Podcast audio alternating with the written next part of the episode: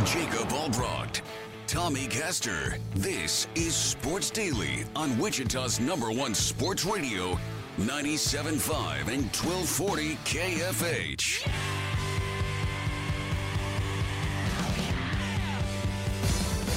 He's got all the insight on what you want to know and maybe some of what you don't want to know. Here's K State insider Tim Fitzgerald.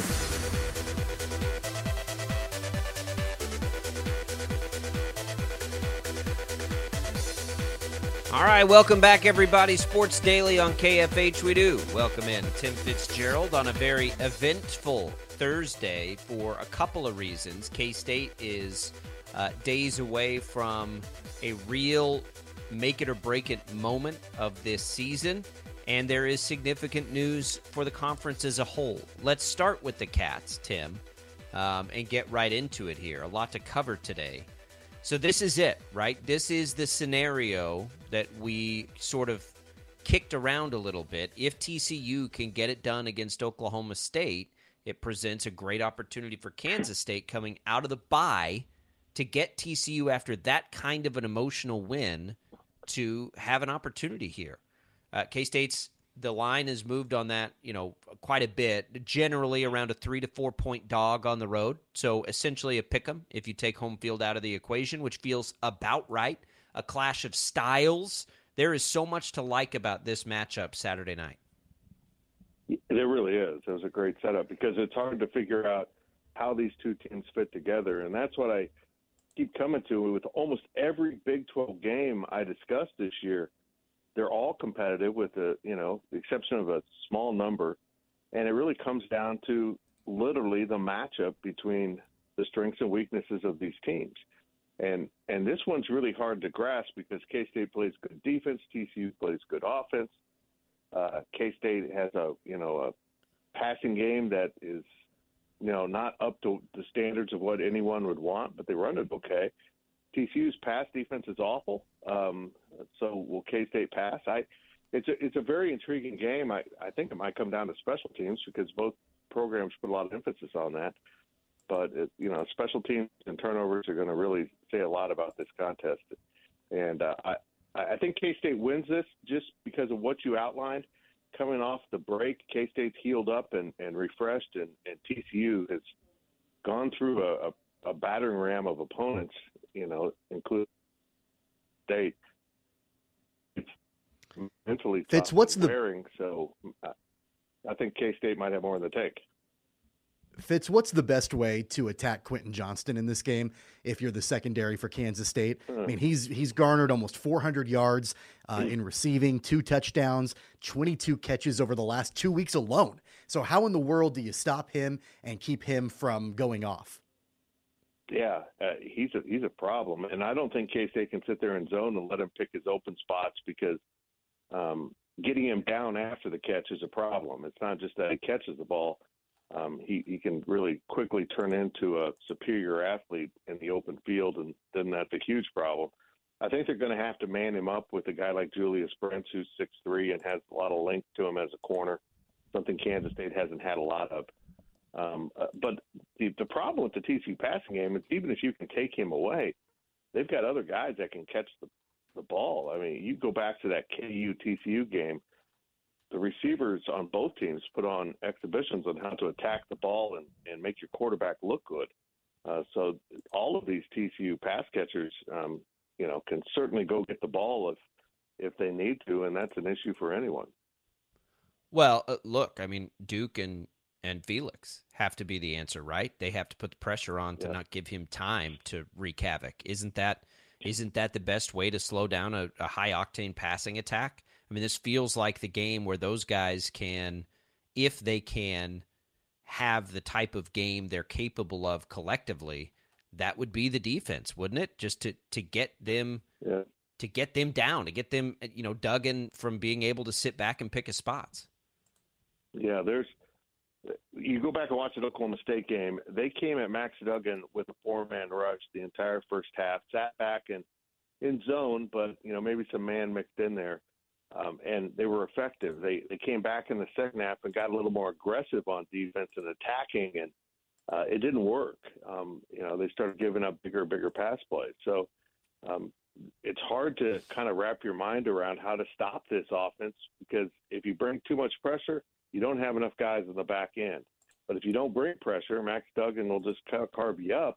Uh, or if you bring pressure, he can just tuck the ball and take off and, and cause even more issues. So it's it's a tough offense to match up with. I want to ask you more about Max Duggan, uh, just what he's been able to do um, all season long. And you know, you look back at uh, last week's uh, two a double overtime game against Oklahoma State, um, and then even before that, he's he's looked really good. And like you mentioned, he can sit back and he can carve you up, or you know, he's a hard guy to contain once he decides to take off. So specifically for Chris Klieman's defense if you want to, I mean, I guess it's kind of pick your poison, right? Like, what would you rather have? Would you rather let him sit back and throw the ball or try to get pressure on him, but knowing that he can he can also run pretty well. Yeah, probably that. I mean, he probably, you know, if you get him into running situations, this this sounds callous, uh, but he does expose himself to harm at that point. Um, you know, that's how you know quarterbacks either get injured running the ball or you know getting blindsided in the pocket. So um, that's probably what you want to do. Know, I I think you're right that you know getting pressure is the right answer, but I'm sure TCU after what happened last year will be very aware of Felix Anudike-Uzomah, and the question becomes, do they overcommit resources to stop him and and then you know expose Max Duggan to maybe a, a faster rush right up the middle that it's harder to get away from. It's something that's interesting that's happened, um, and I hadn't paid a lot of attention to this we knew that Tulane was good. Well, they're now in the top 25, right? They've cracked it. They're number 25. And it makes me wonder now what inside that locker room the goals are. And, you know, obviously we're only six games in. We have a lot of big games to play, including this week. But I wonder if they're considering the fact that maybe they can play themselves into that ultimate dream scenario if they win all these games, if Tulane can stay successful.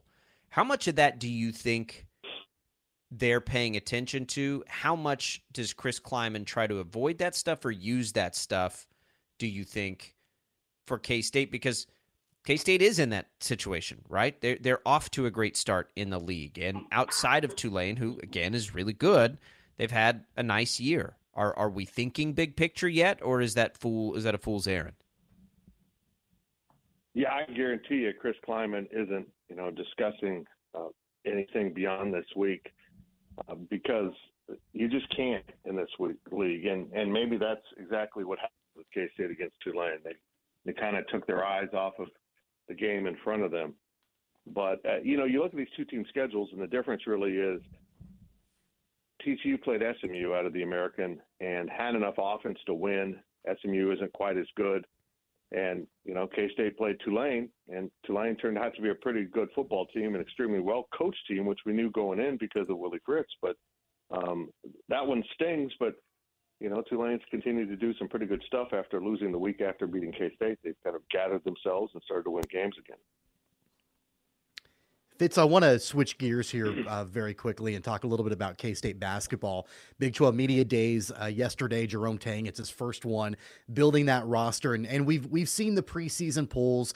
We know the coaches poll in the Big 12. And, and ultimately, as everybody knows, that doesn't really matter a whole lot. And, uh, you know, especially where Kansas State was picked in the coaches poll. But there, that's a little bit of bulletin board material, I think, right? And there there's some opportunities here for Jerome Tang to be able to build this roster up, build the program, and and finish higher in the Big 12 than where they were picked by the coaches. Yeah, uh, you know, honestly, I, I I don't vote on these things, but I'm not sure what else to do with Kansas State. You're talking about a coach who's never been a head coach before, taking over a program that was on the rocks and really struggling. And oh yeah, he's got 11 new players on a 13 man roster. So I, you know, it's hard to sit here and say, you know, it's going to be a vast improvement over what Bruce Weber had because it's kind of like, uh, you know, having to report the foundation of the program. But I do think they're going to be much more entertaining and athletic. Um, I think the brand of basketball will be uh, more palatable for a fan base, and um, I think they are going to be better. But guys, in the in the Big 12 this year, you can be better and and finish worse uh, because this conference is just ridiculous. We talk about football side. I think basketball is so much worse. I mean, it's just unbelievably competitive. Around this conference. And uh, Jerome Tang knows exactly what he's getting into. And he said it yesterday at media day. I got to go get better players. I got to consistently get better players. Because he joked, I'm not a very good coach, so I got to have better players than the other team. And he knows it's about the Jimmys and Jeffs. Oh, here we go, Tim. Sorry, I had a microphone issue. So uh, we we see the competitive nature, and you mentioned it there with Tang in basketball, and I totally agree. Um, I, I think that you know expectations should be totally changeable throughout the season, but it, it speaks to the competitiveness of this league, basketball and football. And Jer- Brett Yormark talked this week at Big 12 Media Days, was very confident, uh, which we like, right? And and it's backed up now yesterday by a Dennis Dodd report that it looks like the Big 12 is on the cusp of a TV deal. Yormark is swinging big, publicly saying he thinks it's going to be bigger than the one currently that includes Texas and Oklahoma. I don't think there's any chance he says something like that unless it's true, because why would you? So my predictions on this, and tell me if you think I'm on in any way on these, is that this will be announced, you know, within a month or so. But I think the Big 12 is getting somebody for the fourth time zone, and I think that that's a key deal and a key part of how he is going to get more money if that indeed does happen.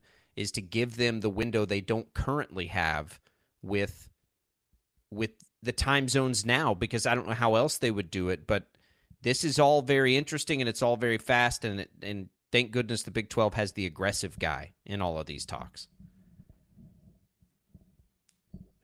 very aggressive, and he doesn't go into these things just with words. Um, he, you know, he brought strong evidence that the Big 12 brings good ratings, no matter who's playing. Yeah, and there are two, a few things that, that drive ratings. One is, you know, the platform. What platform are you on? If you're over the air with ABC or or Fox, that's going to drive significant ratings. Um, if you're on ESPN, uh, you're going to be okay. But when you start watering it down beyond ESPN2, including FS1, where the game is this weekend, viewership just drops. Um, and I think he's able to show that when you do put these programs like Oklahoma State Baylor playing in the Big 12 championship game in the big slots, they perform. Why? Because, well, the Big 12 plays entertaining football. And outside of brands, um, fans want entertaining football, and they'll watch Boise play Coastal Carolina, which you know have no market, and, and they'll they'll pull a big number if it's an entertaining football game. Uh, and I think he's been able to show these networks with tangible evidence used against him that hey, when you give us the slots, you will get ratings. Period.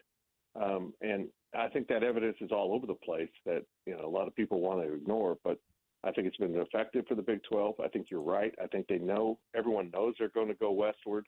Uh, as soon as these numbers are released and, and the Pac 12 can't match them, you'll have schools, you know, lining up to join the conference. And it'll be entertaining to watch all the people out west who have been so wrong about so much uh, when that finally happens. But uh, I'm, I'm glad Brett Yormark's in charge of this conference. He was the exact right kind of guy to hire.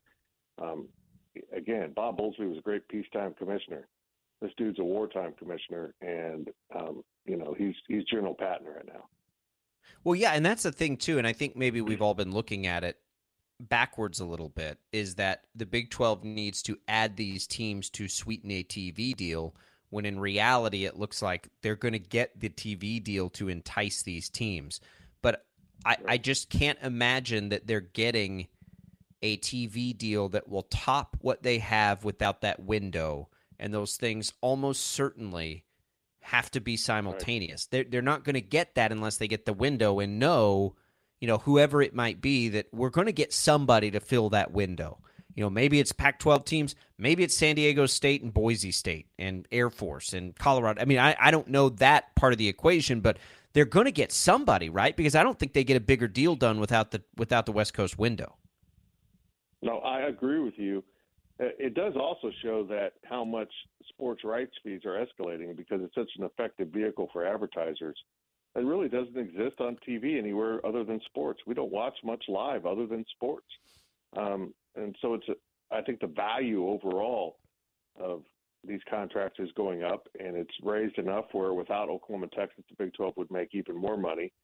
Uh, but I do agree that with Oklahoma and Texas, it would be even higher. There's no doubt about that. But sure, I don't yeah. think it's going to be the the complete collapse of Big 12 football like a lot of people predicted, including what I'm finding now. Oklahoma and Texas fans hope the fan the whole league collapses uh, without them. It's just a weird thing. Fan bases are now so tied into their market value and and rooting against what used to be your conference just to boost yourself up. It's a very strange world in which we live with fan bases. Here's my other wild and crazy prediction mm-hmm. based on nothing other than now there's a commissioner in there doing everything he can to sweeten the pot. I think we may get a Big 12 game in a on a night that we don't have a primary football game. Tuesday, Wednesday, maybe they try to go up against Amazon on a Thursday. I think there's value there too. And I think if you have enough teams, you can schedule around it. How awesome would Tuesday night Big 12 football be? Tuesday night college football, whatever it is. Give them a bye week after. I don't care what you have to do. You want to know something else that would make a TV network go crazy and spend a lot of money? Give them a window, give them football when there's no football. Yeah, I mean, you know, and deliver it in a good way. I think Amazon has shown the entire world that if you do a good job with a premier game on a streaming network, you'll not only have viewers, you will sell streaming subscriptions, which uh, Amazon has done with Thursday Night Football, even though the last couple of weeks have been absolute dogs. Uh, I think it might be more like a Friday, uh, but yeah, what what really benefits this is the NCAA is strongly considering moving the season up a week uh, to create another. Well, first of all, it creates another week full of football for broadcasters uh, and scatters some games out over a longer period. But it also affords the opportunity to have, if you want to play the last week of the season, the Thanksgiving weekend, you can have two bye weeks, so you can build in a, a couple mid-week games that you know kind of split the difference between a bye week. You know, instead of having 10 days off or whatever, you, you kind of go split it in half and, and share it between two different weeks with playing on a Tuesday. I think you're right. I think they're they're going to do anything they need to do to leverage their ability to draw on viewers. And I think Brett Yormark knows I need to put my teams somewhere where they can stand alone and be seen because once they're seen, people understand this is fun football. I'm going to start watching this. And on top of that, I, I think it's the, the best college football league upon which to place a sports bet because it is some unpredictable nature to it. Now the serious gamblers probably don't like that, but I think your your passive fan enjoys the entertainment of that. Absolutely. Look, the more people bet on games, the more appealing a Tuesday night or a Wednesday night football game right. is because they're going to watch it. Like we if even if you're a $5 better like me, 5, 10 but whatever, just for fun, like, oh yeah, that's on, let me let me throw something wild at it. Like that's going to help too. But I, I, just don't think Yormark is so confidently speaking and talking about national brand and being a big presence in these places. Yeah, they may have conference tournaments in big cities and things like that, but if they can get the Big Twelve like you're like we're talking about here in that national spotlight, the more times that they can, that's how they get a bigger TV deal. And that's why I right. think these things are not just pipe dreams, but happening.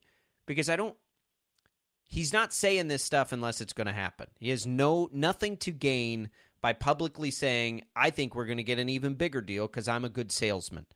Nobody says that unless it's basically a done deal, right? Like there's nothing to gain from that not happening now.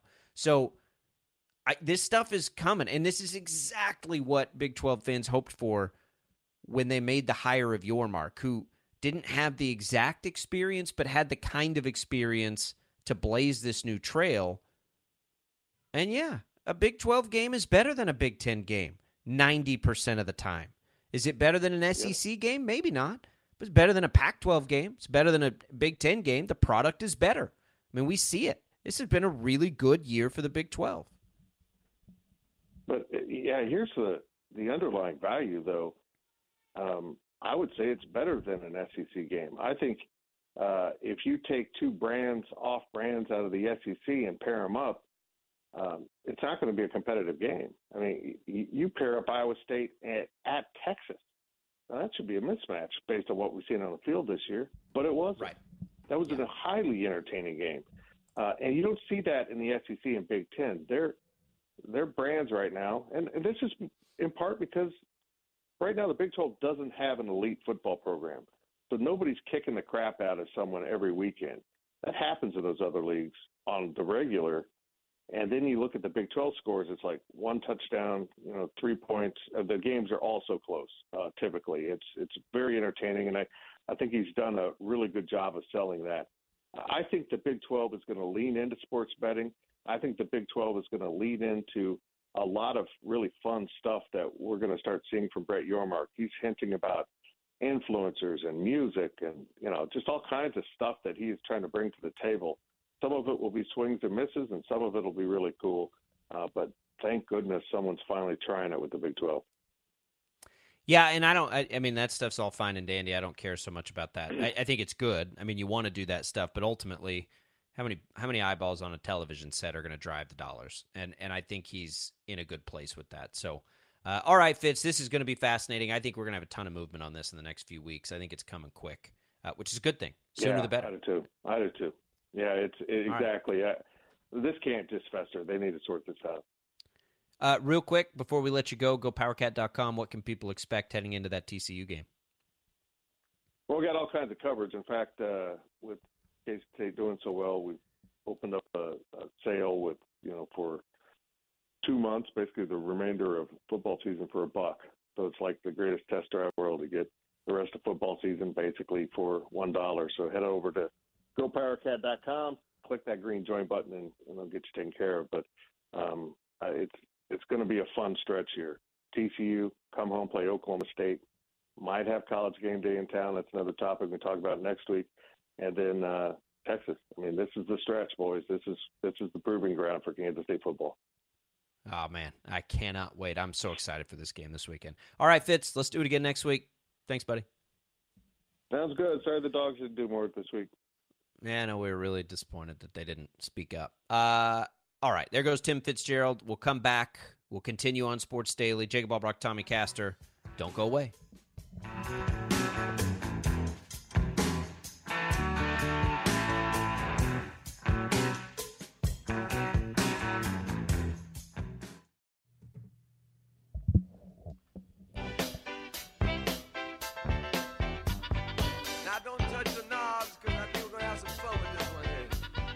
Everybody.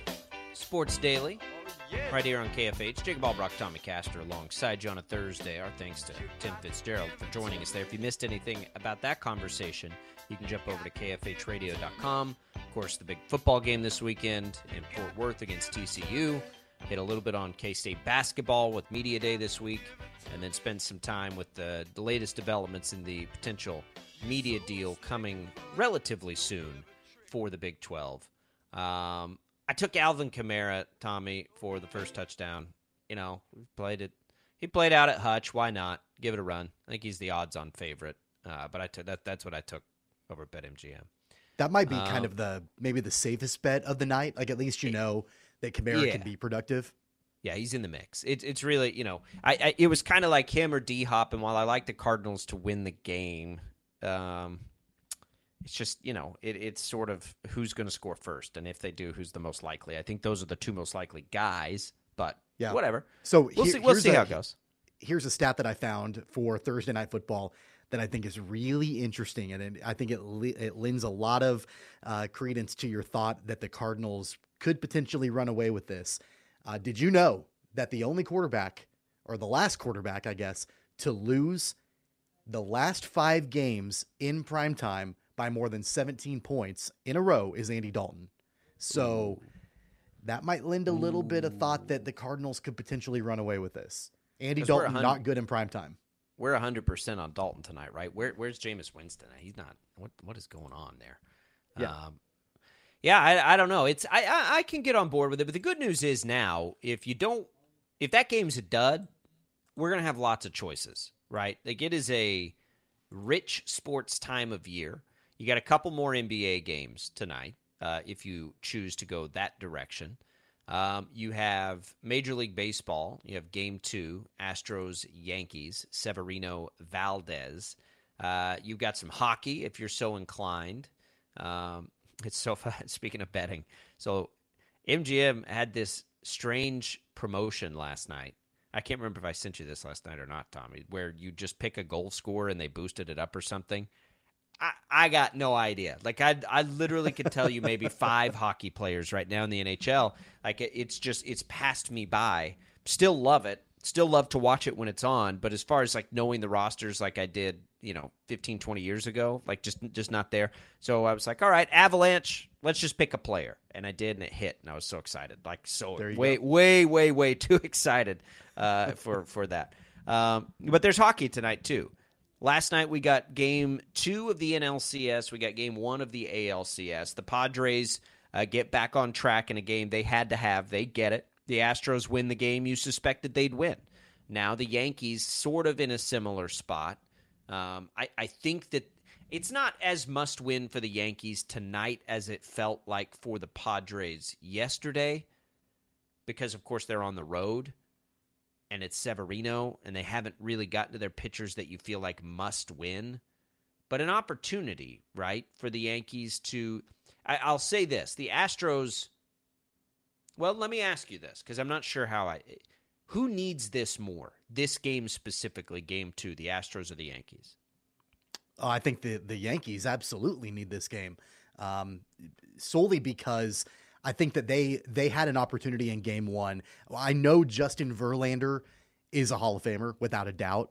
Um, and he's he's pitched great coming off of that injury and all of that. But um, they I, I feel like and before the game I felt like okay, I think the Yankees could potentially get this. Like if they can jump on Verlander early, which right. even though he's a Hall of Famer, even though he's a phenomenal pitcher, teams can do that. They can do that uh, against a Justin Verlander at times. So I thought the Yankees had an opportunity in game one. They weren't able to get it. I think they have to have this game too. Yeah, look, I, I, but but the Astro, if the Astros lose this one, that feels like a bigger deal. It, I guess, it feels like a bigger me, deal to me that this series is one-one in favor of the Yankees than, you know, I think that would be more more trouble for the Astros than down 2-0. I, I just don't know how much realistically the Yankees and and I get it. Like you never want to go down 2-0, but in baseball, that makes game three bigger. I don't know. It's a really interesting series anyway, because it's going to be so home run dependent, probably, which makes it relatively unpredictable.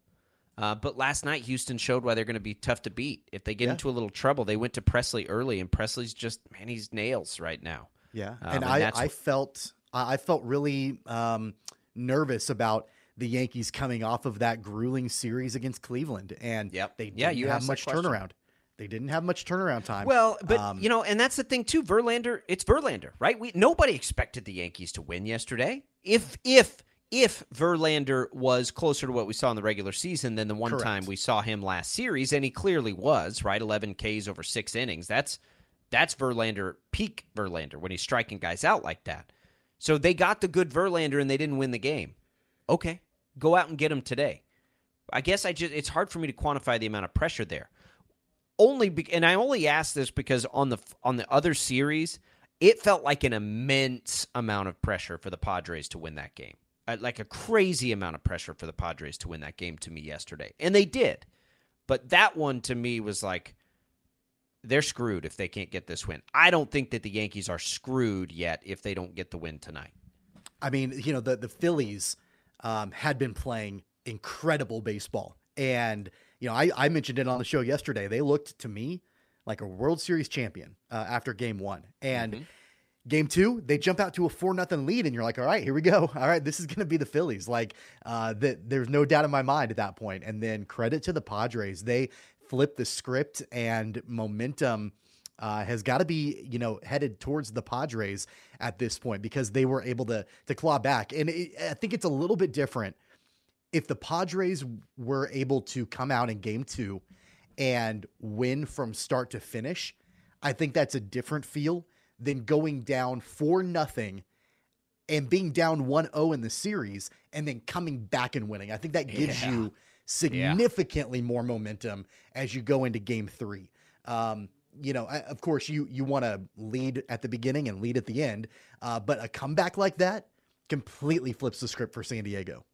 Yeah, it's um it's an interesting series. I, again, I'm pulling for the Padres hard of these four remaining teams, so I, I, hope they got it turned around. They they'll go tomorrow, and that is another big one for them because it's a Musgrove game, right? And and they they kind of need that. They kind of need to get that one since they lost the Darvish game. So we'll we'll see. And don't you don't you feel like too that this is the what we saw in Game Two with the Padres? This is the Padres that everybody was looking forward to at the trade deadline when they got Juan Soto when they got Josh Hader, I mean, it was a it was a disappointment when they made those acquisitions to make a World Series run. At the time, it was a disappointment. It didn't work, and now we're seeing it work more. And so I feel like this is what San Diego was banking on when they went out and made these trades. Sure. Um, so of course it's not it's not necessarily the path that they would have wanted to take. You'd want to win the, your division, right? You'd want to have a buy, all of that. Uh, it's not quite the path they wanted to take, but it looks like this is the San Diego team that they wanted to have when they made those acquisitions. Josh Hader was lights out. He was, and he's he's a rock star. Uh, uh the Padres have the makings of a World Series champion. We'll see. Uh, long way to go in that series because the Phillies have the things they need to do the same thing. Uh, bullpens maybe a little bit more of a question. Uh, NBA last night, the real you know, real opening night, if you will, uh, because you had just the two games on whatever night that was, Tuesday. So I'm curious because we weren't together when the NBA draft happened. Where were you on the order of the picks this year? Because I thought that Paolo Banchero was the best player and should have been the number one pick, right? He goes out and scores 27 points last night, which is the most since Iverson for a number one pick. Um, I, I loved Paolo, Paolo, thinking he, like in college, I thought he was going to be a great NBA player, and there was a lot of questions. You know, you had Holmgren in there, um, and he's hurt now, so we won't know. But that's a really nice debut and I want Paolo to be. I, I really enjoyed him as a player. I, I want him to be awesome. And what a start for him in Orlando. Yeah, what did he have last night? It was like 25, 5 and 5. 27. Yeah, 27, 27. points. Uh, I don't I don't remember the rest of his official line. I, I want to say that I, I read that a player has not done that in 27 a, 9 and 5. 27 okay, in a five. Nobody had done that in a career debut since LeBron, I believe is what I read. Um, now it's his very first game, uh, and he's a rookie, but the the impact that he can make immediately to an Orlando franchise that desperately needs that. They desperately need an anchor long term. Um, I, I, don't think that can be understated. So at the time, I was 1000% on board with the drafting of Paolo. And, you know, one game in, yeah, the sample size is incredibly small, but to me, it sure looks like the Magic have found somebody that can, you know, potentially change the course of their franchise. Well, Jabari Smith was the other guy in the conversation. He had a nice debut too, 17 and 7, and then Holmgren's hurt. Those were kind of the three guys I think that people looked at. And you know, what we saw in limited action of Holmgren in the summer league opened my eyes because I'm I'm I want Holmgren to be awesome. I'm just not totally convinced, but he looked the part for sure in the limited time we saw him, but the reasons we have concern with him, you know, is, is the potential for injury with his body type. Smith was pretty good for Houston yesterday.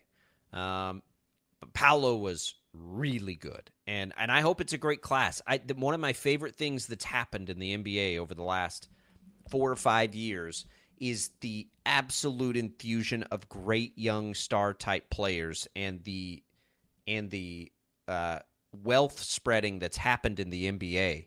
The NBA, in my opinion, had a real problem on its hands with the Warriors' run in that nobody had a chance to beat them. Now, the Raptors did because of injury, but when that team was healthy, nobody was going to beat them. The more of these star, really high level players we get, the more the talent spreads across the league, the better it is for the league. Because right now it's kind of it's it's pretty unpredictable. I mean, Golden State has has the edge, but there's a lot of great young players that are going to make a lot of a lot of teams relevant that maybe you didn't expect. That's a good thing for the NBA. Good debuts for the rookies last night. Yeah, and what I really liked about the draft when it happened was the fact that you had a couple of guys that were in the conversation as to who would be the top pick. And then, you know, you've got in years past, I mean, that year that Zion was drafted, everybody knew Zion was number right. one. But the fact that you've got a multitude of talent that could potentially go at number one, uh, and then you know you have number two, number three, so on and so forth, can immediately come in and impact teams. That's what the draft is all about: is getting these teams that are in desperate need of talent an infusion of that. And I think that we saw that with Orlando and we saw that with Houston last night. And I think those two guys, Jabari and Paolo, I think that they will continue to contribute that way. It's going to be fun. It is going to be a fun year for sure, especially if those rookies are good. All right, we'll come back. Sports Daily continues. We'll roll ahead on this Thursday edition right after this.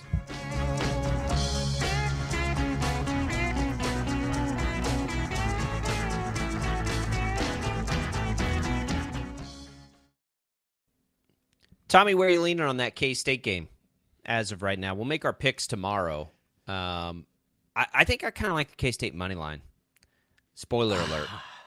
It, it's I don't know. It's one of those games where, like, if I'm going to take the points, I'm just I, I kind of feel like I'm just going to take the money line because it seems like such a stylistic clash that if K State does what it wants to do, I like them to win the game anyway.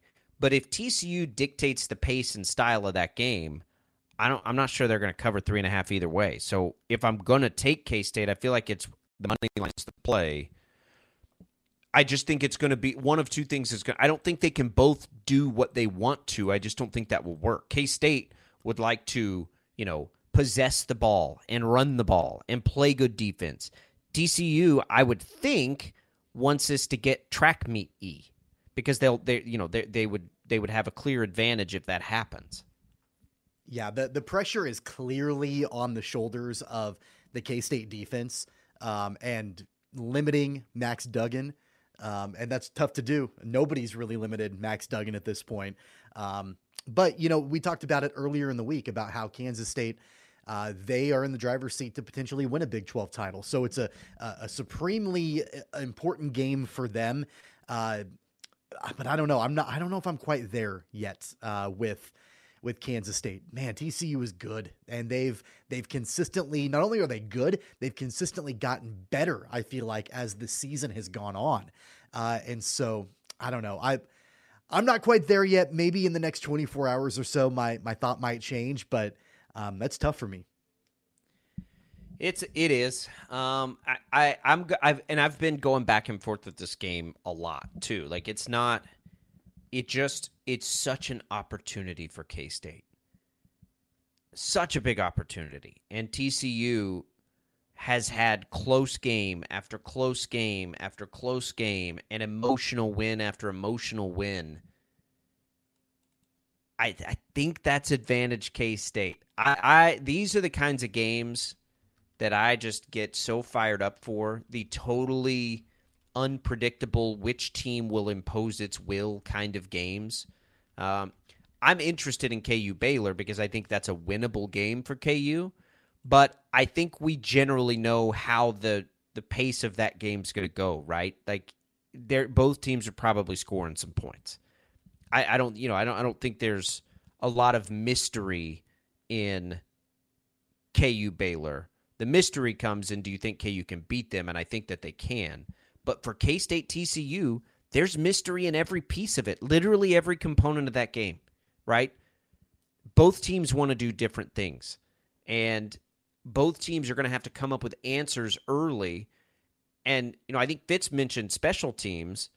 Yeah, th- those kinds of things can turn these games upside down in two seconds, right? Like if let let's say in both scenarios, right? Let's say a big special teams is, play is made and it allows TCU to go up quickly by two scores or something. Well, that's going to throw K State out of its you know out of its dream scenario. And on the flip side, let's say K State has a huge special teams play and gets an early lead. That allows K State to do exactly what it wants to do. So it could come from anywhere in a game like this that could totally change the narrative of it in a narrative that's already hard to predict. And I think that's why these kinds of games can end up being so much fun because it's a chess match as much as a football game. Yeah, I think the reason why I'm still not quite there with Kansas State is because if this turns into a shootout, if Kansas State's defense can't hold right. TCU, I don't think K State wins the game. Uh, TCU Well, no, I don't either. Much more don't either. firepower on offense, and and so that's Yep. why I say the pressure is firmly on the shoulders of Kansas State's defense. If they can if they can keep it low scoring, then there's a significantly better chance that Kansas State will win this game. I also, I mean, I look, I think there's pressure on TCU too because if Kansas State can control the ball and run the ball, if TCU doesn't have an answer for that early, it's going to keep them off the field. It's bo- it goes both ways. Like I again, it's not strength versus strength here. This is a chess match. There's a lot of strategy involved in these kinds of games. We'll get our official picks on it tomorrow. We'll come back, wrap up this Thursday edition next.